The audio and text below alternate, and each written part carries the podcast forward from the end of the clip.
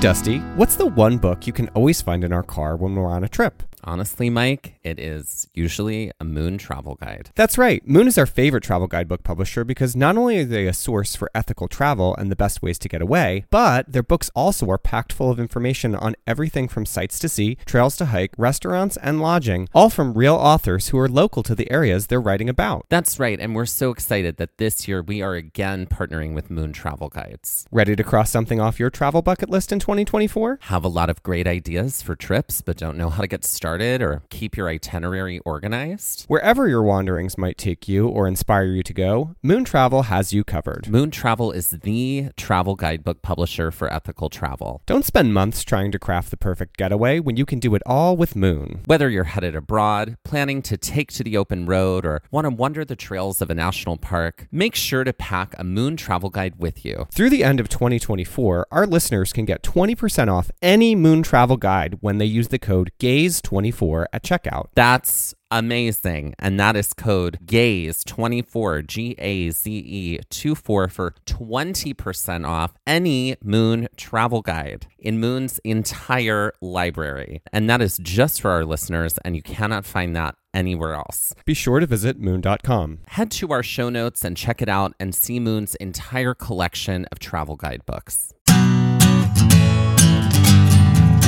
Hello and welcome to Trailmix. I'm Mike. And I'm Dusty. November is Native American Heritage Month. Native American Heritage Month is something that is celebrated by the Library of Congress, the National Archives and Records Administration, the National Endowment for the Humanities, the National Gallery, the National Park Service, the Smithsonian Institute of the United States, the Holocaust Memorial, and other organizations as well. Native American Heritage Month is something that actually originated as a day. It's also commonly referred referred to as American Indian and Alaska Native Heritage Month. The month is a time for us to celebrate the rich and diverse cultures, traditions, and histories and to acknowledge the important contributions of Native peoples.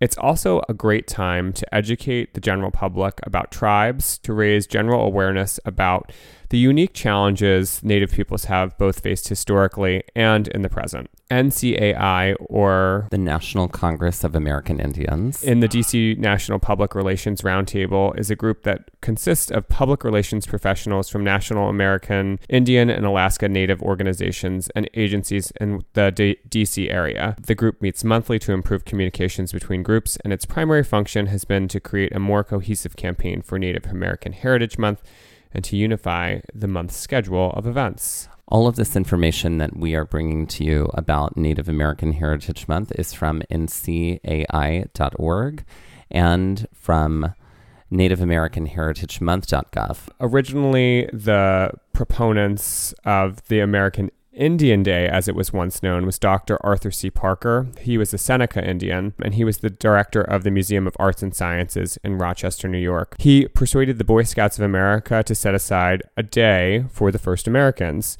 and for three years they adopted such a day. In 1915, the annual Congress of American Indians Association which met in Lawrence, Kansas, formally approved a plan concerning American Indian Day. Eventually, what happened is a proclamation was issued by the president of the American Indian Association, whose name is Sherman Coolidge, and he was an Arapaho native, it called the country to observe such a day. Um, he issued that proclamation on September 28th in 1915, which declared the second Saturday of each May as American Indian Day and contained the first formal appeal for recognition of Indians as citizens. The year before, Red Fox James, who was a Blackfoot Indian, rode horseback state to state seeking approval for the day to honor Indians. On December 14, 1915, he presented endorsements of the 24 state governments to the White House. There is no record of such a national day, however, being proclaimed. The first American Indian Day in the state was declared on the second Saturday in May 1916 by the governor of New York. Several states celebrated the fourth Friday in September. In Illinois, for example, legislators enacted a day in 1919, and several states presently have designated Columbus Day as National American Day, but continues to be a day we observe without any recognition as being a national legal holiday. In 1990, President George H.W. Bush approved a joint resolution designating November as National American Indian Heritage Month. Ever since then, we've had that proclamation issued um, since 1994 as a way to acknowledge the native people who uh, lived on, worked on, farmed, and cared for the lands that are now national parks. Anytime we uh, hike a trail in a national park, we always end the episode with a land acknowledgement. This land acknowledgement is a call from the United States Department of Arts and Culture. This is what they have to say on their website, usdac.us, about what is a native land acknowledgement. We call on individuals and organizations to open public events and gatherings with acknowledgement of the traditional native inhabitants of the land. Acknowledgement is a simple, powerful way of showing respect and a step toward correcting the stories and practices that erase Indigenous peoples' history and culture toward inviting and honoring the truth. Imagine this practice widely adopted. Imagine cultural venues, classrooms, conference settings, places of worship, sports stadiums, and town halls acknowledging traditional lands. Millions would be exposed, many for the first time, to the names of the traditional indigenous inhabitants of the lands they are on, inspiring them to ongoing awareness and action. For more than 500 years, Native communities across the Americas have demonstrated resilience and resistance in the face of violent efforts to separate them from their land, culture, and each other. They remain at the forefront of movements to protect Mother Earth and the life it sustains.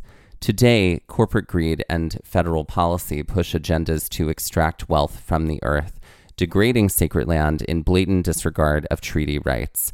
Acknowledgement is a critical public intervention, a necessary step toward honoring Native communities and enacting the much larger project of decolonization and reconciliation. Join us in adopting, calling for, and spreading this practice.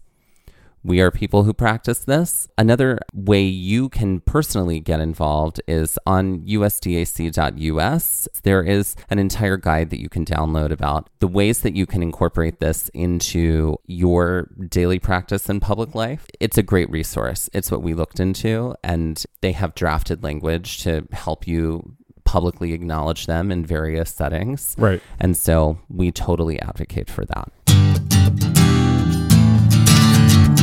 On a recent trip to Shenandoah National Park, we had planned to spend some time in Washington, D.C. And along with seeing the National Mall and the monuments there, the one museum that we had planned to see and were really excited for, along with the rest of the monuments that we were seeing in DC on this visit, was the National Museum of the American Indian.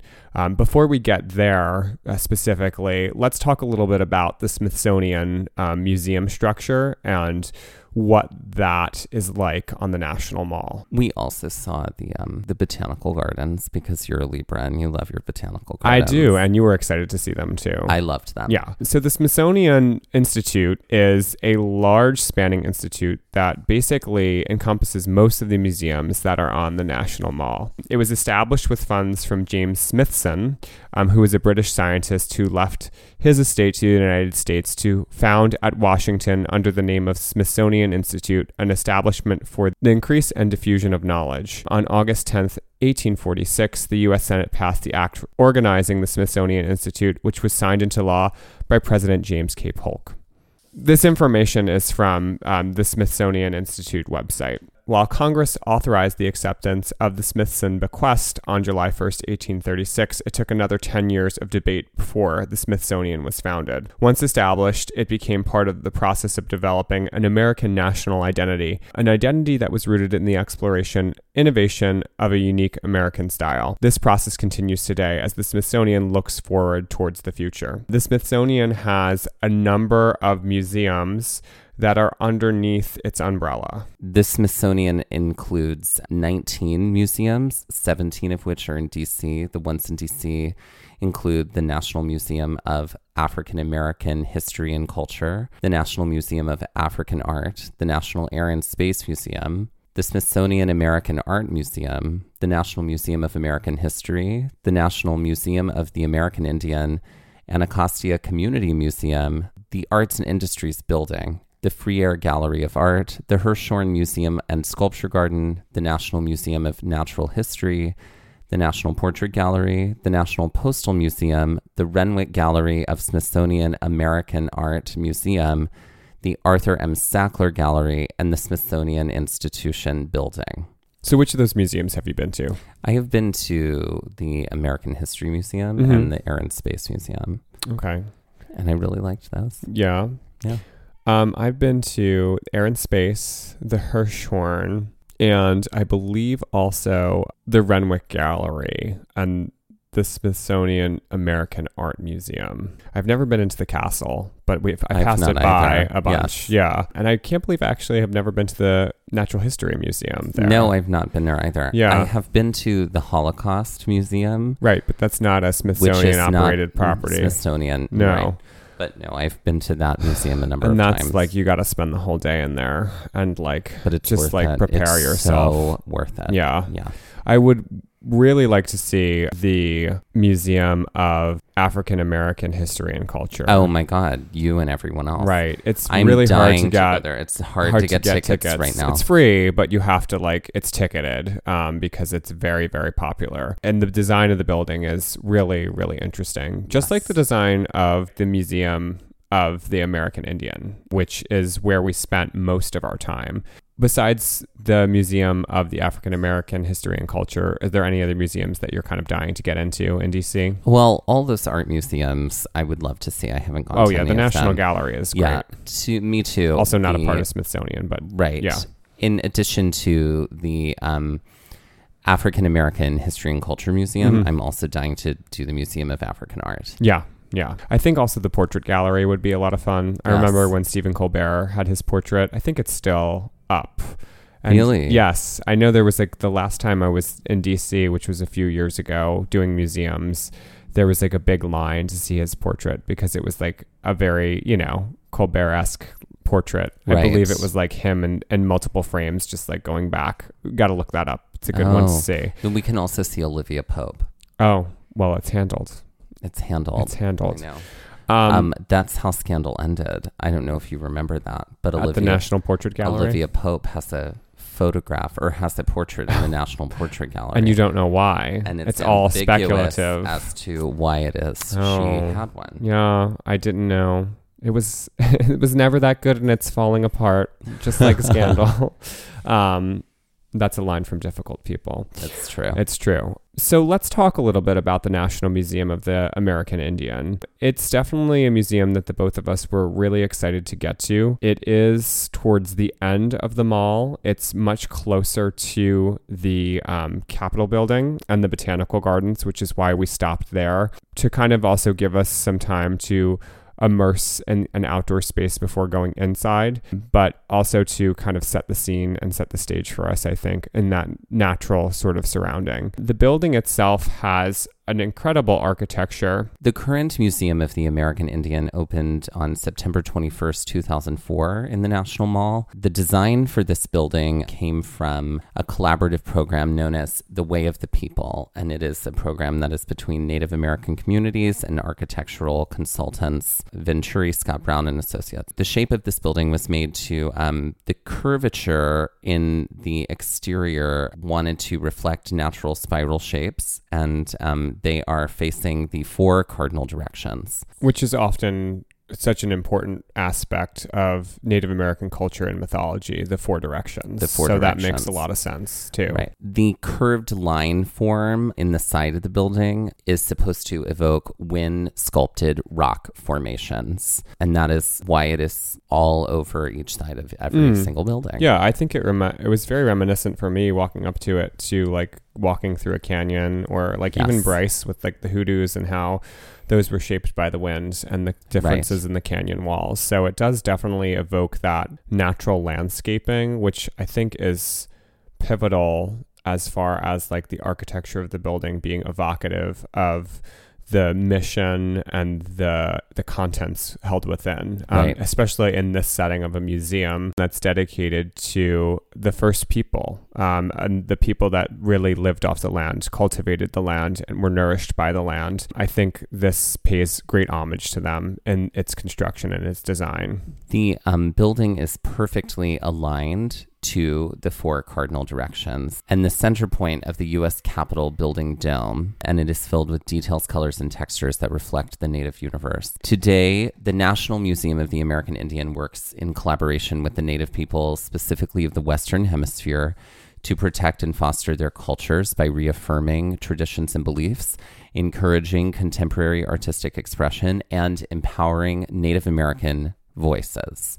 And all of this is coming directly from the Smithsonian website and the page on the Museum of the American Indian. So, the collection of the National Museum of the American Indian actually started with one man, um, George Gustav Heye. Um, and his first acquisition was in 1897. It was the purchase of a Navajo hide shirt in Arizona. Eventually, Heye began to collect very aggressively artifacts pertaining to the first peoples of the Americas. This included research and expedition trips to Latin America, which predated the American Anthropological Association's 1907 identification of the region as a priority for um, research, investigation, and archaeological development. George Gustav Heye eventually started the Museum of the American Indian, and this museum was in New York City. He, with the help of generous supporters and philanthropists, some of whom included family members, was able to open and staff the museum after he filled his apartment and also a nearby warehouse. He also was able to exhibit at the University of Pennsylvania's University Museum. Eventually, what happens is he, after being made the director for life, in 1957, he dies. Eventually, new directors came to the museum, which worked to acquire significant materials and represented the blending of native and non native worlds, including works that were made for sale, but still represented the traditional cultural values of Native peoples. After some time, the museum eventually transfers in 1989 its collections holdings to the Smithsonian Institute, um, which started the creation of the National Museum of the American Indian as it is built today. On the top floor of the Museum of the American Indian is an exhibit called Our Universe Traditional Knowledge Shapes Our World. This is like a half circular room, and to the right are various mythological stories from various Native American mythologies. I work with a lot of these stories when I work with students um, who are studying Native American mythology in their curriculum.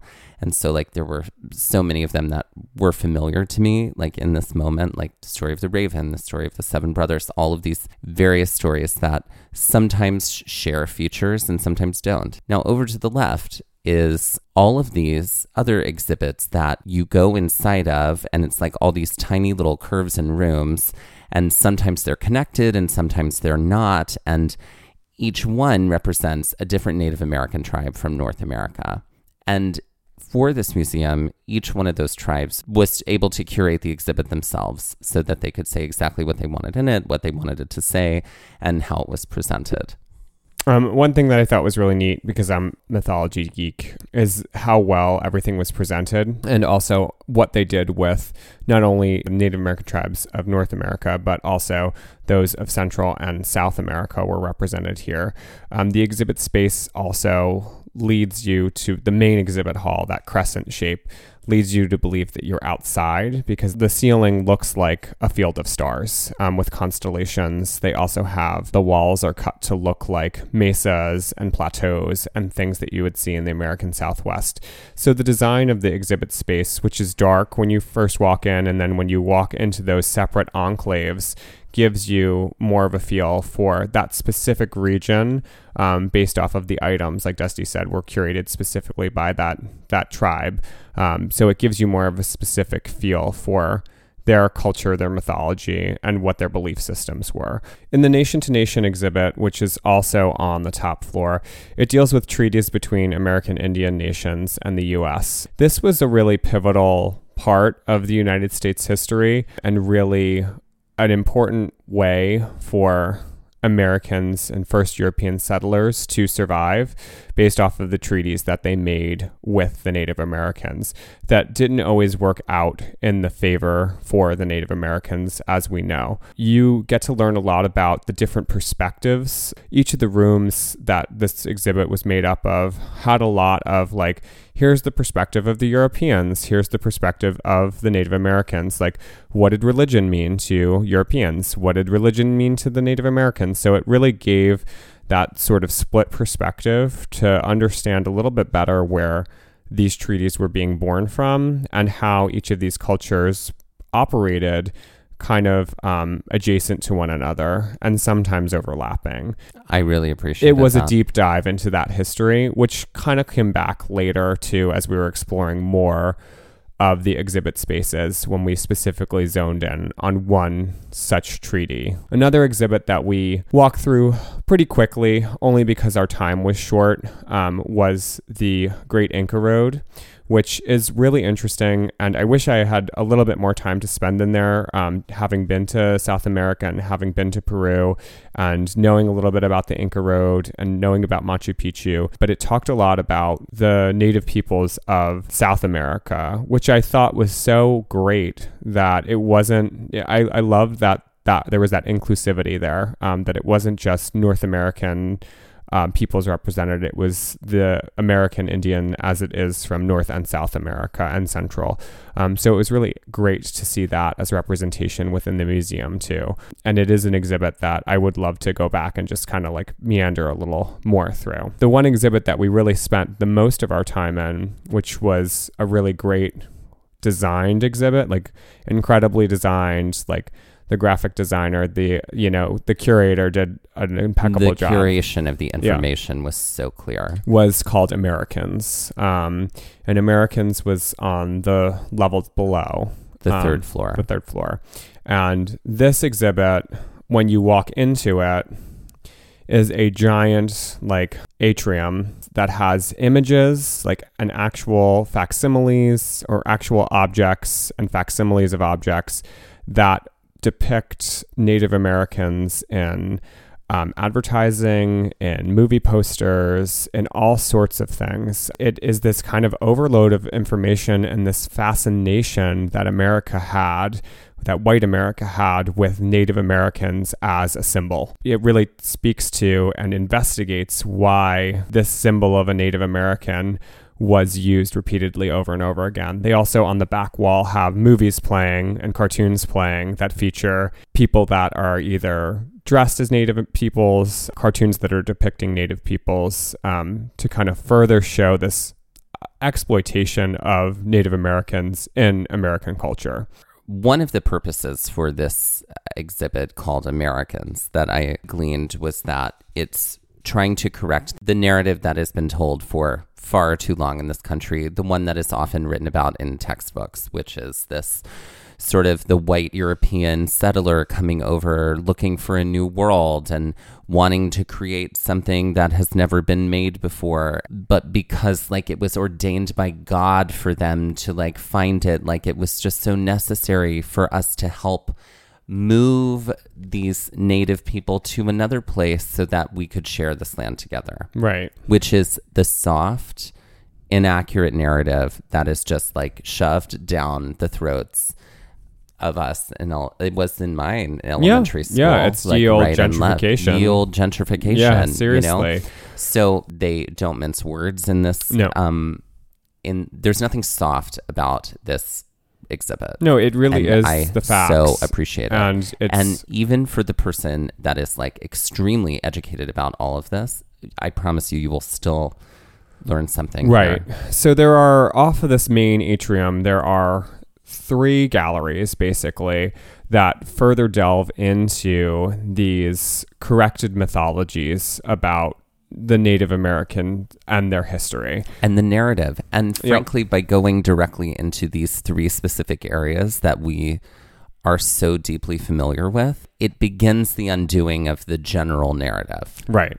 Um, so the first room that we went into was about um, the Battle of Little Bighorn. And this was a crushing defeat for General Custer. The defeat comes at the centennial of the country in 1876, and it was a big, shocking defeat for the United States um, that Custer and 200 of his men were defeated by Native Americans.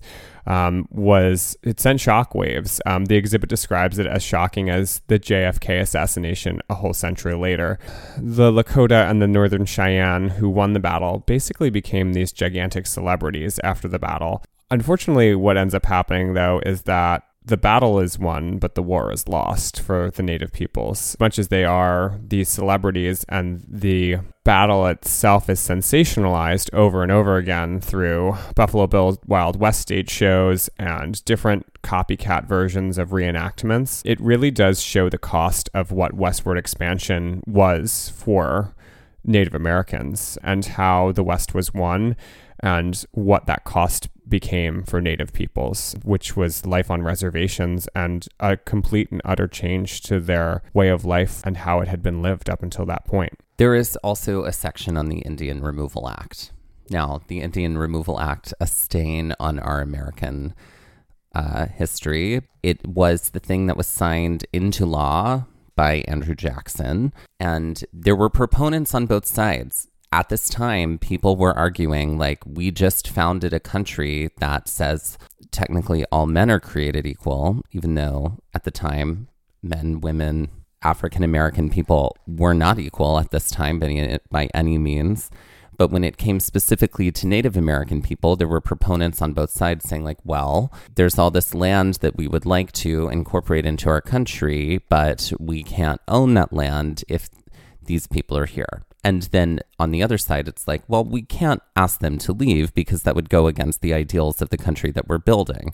So essentially, America was faced with this moral test. Can we become the economic superpower that we potentially could be? And can we also stick to the ideals that we are founded upon? And um, unfortunately, America only succeeded at one, which is becoming an economic superpower. Right. So the Indian Removal Act was specifically about the South it wanted to remove some of the biggest tribes from the South, including Seminole, Muscogee, Choctaw, Chickasaw, and Cherokee. And correct me tribes. if I'm wrong, I'm pretty sure it was because there was mining in the area. They oh, wanted to mine it was the called area. the Black Belt yeah. because of the amount of oil that was right. there. Also, the amount of cotton production that right. was potentially there, yeah. too. Then there was this whole part about, like, well, if we do sign a law that forces them to leave, we need to clothe them and feed them and give them land. And that was like the whole thing. Like the whole intention was to just literally like there's all this open land on the other side of the this country or this area of land, and um, we're gonna kindly ask them to move slash. I'm, we're going to forcibly remove them, but give them provisions along the way. Now, the that was the intention, but um, it was a total mess the whole time. And it was horrifying the entire time. Just to give you some of the um, numbers here. Um, in the Seminole tribe, 3,000 people were removed, and on their on during removal, 700 died. Of the Muscogee tribe, 23,000 were removed, and 3,500 died during the removal. Of the Choctaw uh, tribe, 20,000 were removed and 4,000 people died. Jesus. Chickasaw tribe, 5,600 people were removed, 800 people died. And of the Cherokee tribe, 16,000 people were removed and 2 to 4,000 people died. So, it is a very bloody stain on American history. Um, among others. But among others. a um, pretty bad one. Is this a pretty bad one? Yeah. And um, following the removal of this, America did become an economic superpower right. because of mining and cotton production. Right. It just underscores the racism and the greed that so much of the nation was yeah. unfortunately built upon. This is directly from the wall of this exhibit. Removal was at the center of an astonishing chapter in American history. It is not just a tragic story about American Indians victimized by a cruel precedent. Today, we remember removal as a betrayal of American values. We should also remember that it was thoughtfully debated by the most democratic country on earth, supported by both political parties, and broadly popular. The human cost was enormous, catastrophe for Indian nations, and a population of enslaved labor that reached 4 million. The contradictions became untenable and they would lead directly to the country's devastating civil war. So, the last exhibit that was a part of this space was about the Queen of America, who the exhibit referred to as Pocahontas, um, and the cult of Pocahontas, basically. And as we know, one of the greatest places to go to learn about Pocahontas is the Disney film, uh, right? Incorrect. um, so, the Disney film has several inaccuracies, specifically several, several, several. Specifically, the love affair between John Smith and Pocahontas, which is you know not really a thing. Um, but we learn a little bit more about um, Virginia, the start of the country, and you know how Pocahontas interceded to save John Smith um, and to ensure that this cult of Pocahontas could continue um, because of her actions, um, which was not her intention. Her intention was to do a good deed. This exhibit really does do a deep dive into Pocahontas and how she became this cultural symbol um, and you know what was correct and what was inaccurate about her story so um, basically she was the savior of Virginia and the colony there. Um, she was a frequent visitor to James Fort, um, and when there, when the fort and the people there were out of food and starving, she brought food. Um, her eventual marriage to John Rolfe forged an alliance between the English and the Powhatan Confederacy, which Powhatan was uh, Pocahontas's father, um, and it led to a break in warfare between competing powers. It also ended up giving um, a strong trade for tobacco, um, which was a basically cash crop for the people of Virginia. Um, and it opened that cash crop up to make oodles of cash um, for those people. So that was an important kind of trade that was happening in the eventual marriage between Pocahontas and John Rolfe. It really opened up those supply lines of tobacco. Virginia became one of the wealthiest and most important states in the young nation because of this. In regards to John Smith and the story of Pocahontas, many historians actually doubt that those events took place that the way they did. John Smith was known to um, embellish his stories a lot. He often uh, published exaggerated accounts of his world travels, and even in his own time, many were suspicious of his tales. This tale of his rescue and this love affair have a tremendous staying power. But it wasn't John Smith that married Pocahontas, it was John Rolfe, as we know from history. Pocahontas, aside from this story of the rescue of John Smith, was at the court of Elizabeth. John Rolfe did bring her there. She did bear a son. He was raised in England and he returned to Virginia as a young man. And for 400 years, there were many elite Virginians, including some of the nation's founding fathers, who claimed to have the blood of Pocahontas within them. There were so many important Virginians that claimed you know, their heritage came and stemmed from Pocahontas. But Virginia was also a state that was writing some of the most serious racial purity laws that basically restricted people that even had an ounce of native or non white blood from being considered to be white individuals. Um, there was a workaround for that. So in 1924, Virginia debated the Racial Integrity Act. The law required all Virginians to be identified as either white or colored. It defined as white a person who had no trace whatsoever of any blood other than Caucasian. It also legislated Indians out of existence since it eliminated the category, which is incredible. If the act passed without revision, Virginia elites who claimed to be descendants of Pocahontas would be stripped of their rights that white people enjoyed. And this is directly from the exhibit. Functionally, African Americans, they would live under harsher conditions of the harsh conditions of legal segregation. Um, but that's okay because at the last minute, a solution was found. When the act was passed, it included a provision. Those with one one sixteenth of Indian blood would be classified as white, now known as the Pocahontas exception. Um, it's a clause that catered to families who descended from Pocahontas and John Rolfe, and it permitted aristocratic Virginians um, to have it both ways. They got to have their cake and eat it too, um, which just goes to show you the extraordinary lengths of white society to bend the knee to those that are elite and powerful. This really was a fascinating exhibit to just learn a little bit more about the history of Pocahontas. I think this is one that I feel like is expressed a little bit more um, and a little bit more um, delved into than just the cursory like explanation of John Smith and Pocahontas. I do remember learning about John Rolfe and, and that marriage um, and talking about that. And I guess Disney tried to correct that with Pocahontas 2 because I'm pretty Um, sure that's I didn't the, even see Pocahontas 2. also, Pocahontas 2 was straight to video. That's right. So, like, how is that equitable? I don't know. I'm just saying. I, I think they tried to do something I there. don't know that Disney really ever tries to correct itself. Yeah. because they're in the they're the corporate. they're machine. infallible.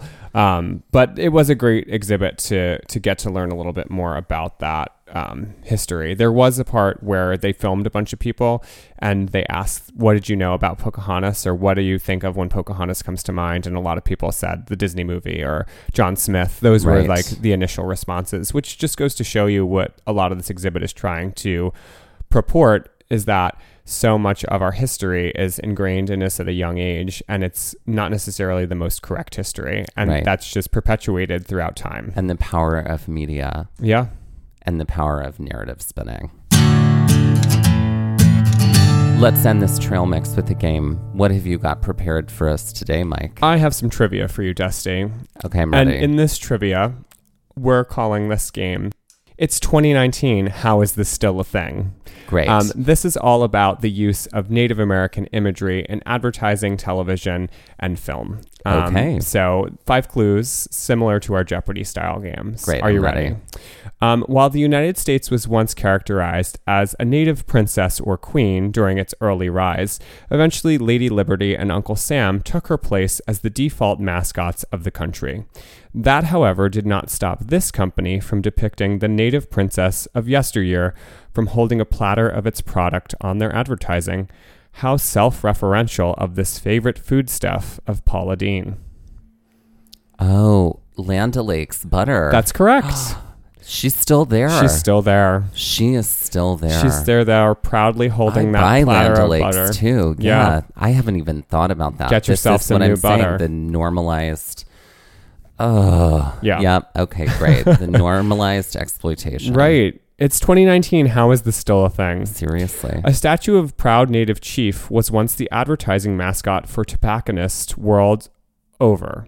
Because much of the early population of the US was illiterate, symbols were often used to help people denote the correct store.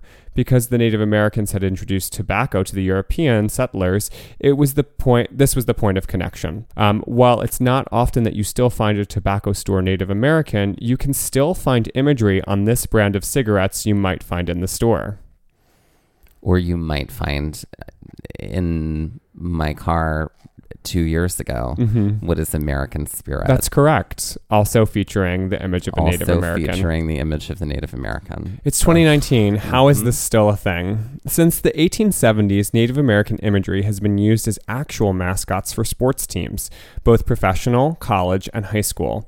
While many of these teams have slowly retired these images, some professional sports teams retain the name, even if the mascot or icon has evolved. Most famously, the Washington Redskins came under more fire than usual when in 2013 a symposium at the National Museum of the Native American called for a name change reached calls for a name change reached a fever pitch. Speaking of pitching, name two MLB teams whose icon or mascot relates to native peoples. Okay, uh, the Atlanta Braves. That's correct. Um, is it the Oakland A's? It's not the Oakland Are A's. they? Hold on. Um, hmm. There was a movie with Charlie Sheen about this team and Wesley Oh, Snipes. Oh, right. Major League. hmm Right. I don't remember. The Cleveland Indians. oh, the Cleveland Yeah, Indians. so the Atlanta Okay. Braves and the Cleveland Indians are our two MLB teams. We also have the Chicago Blackhawks, which is an ice hockey team. Yep. Um, yeah, so um, things aren't, that aren't great. It's not great. Not great. It's, not 2019. How is this still a thing? Hollywood whitewashing isn't anything new. I mean, have you seen La La Land? I guess that was just really white, not necessarily whitewashed. Unlike the movie Aloha, when Emma Stone's character was a whitewashed version of someone who was supposed to be a quarter Chinese and a quarter Hawaiian. Whitewashing happens all the time, including with actors playing native peoples. Take this rebooted Armie Hammer movie when he and his sidekick made a mockery of more than just himself, but an opportunity for a native actor. Um, it was Johnny Depp, In which film? and it was um, he was playing Tonto In which film? In um I don't remember who Armie Hammer was playing, but the movie was named after his character. Yes, the right? Lone Ranger. The Lone Ranger. There you go. And last but not least, it's 2019. How is this still a thing? Co opted images of Native Americans appear almost everywhere, so it's no surprise that transportation is an arena heavily laden with references and images related to Native peoples. From the Dodge Dakota to the Jeep Grand Cherokee, this field is awash. But only this mode of passenger transportation actually has a Native person as its logo, and it's not a car. I would say more, but it would very much so give it away. Um, is it a motorcycle? It is. Is it a Harley Davidson? It's not. It's a competitor of Harley. It's Indian motorcycle. Oh, okay. Yeah, which is actually the the name, and it does use a native person as its logo. okay. It's 2019. How is this How still is a this thing? still a thing?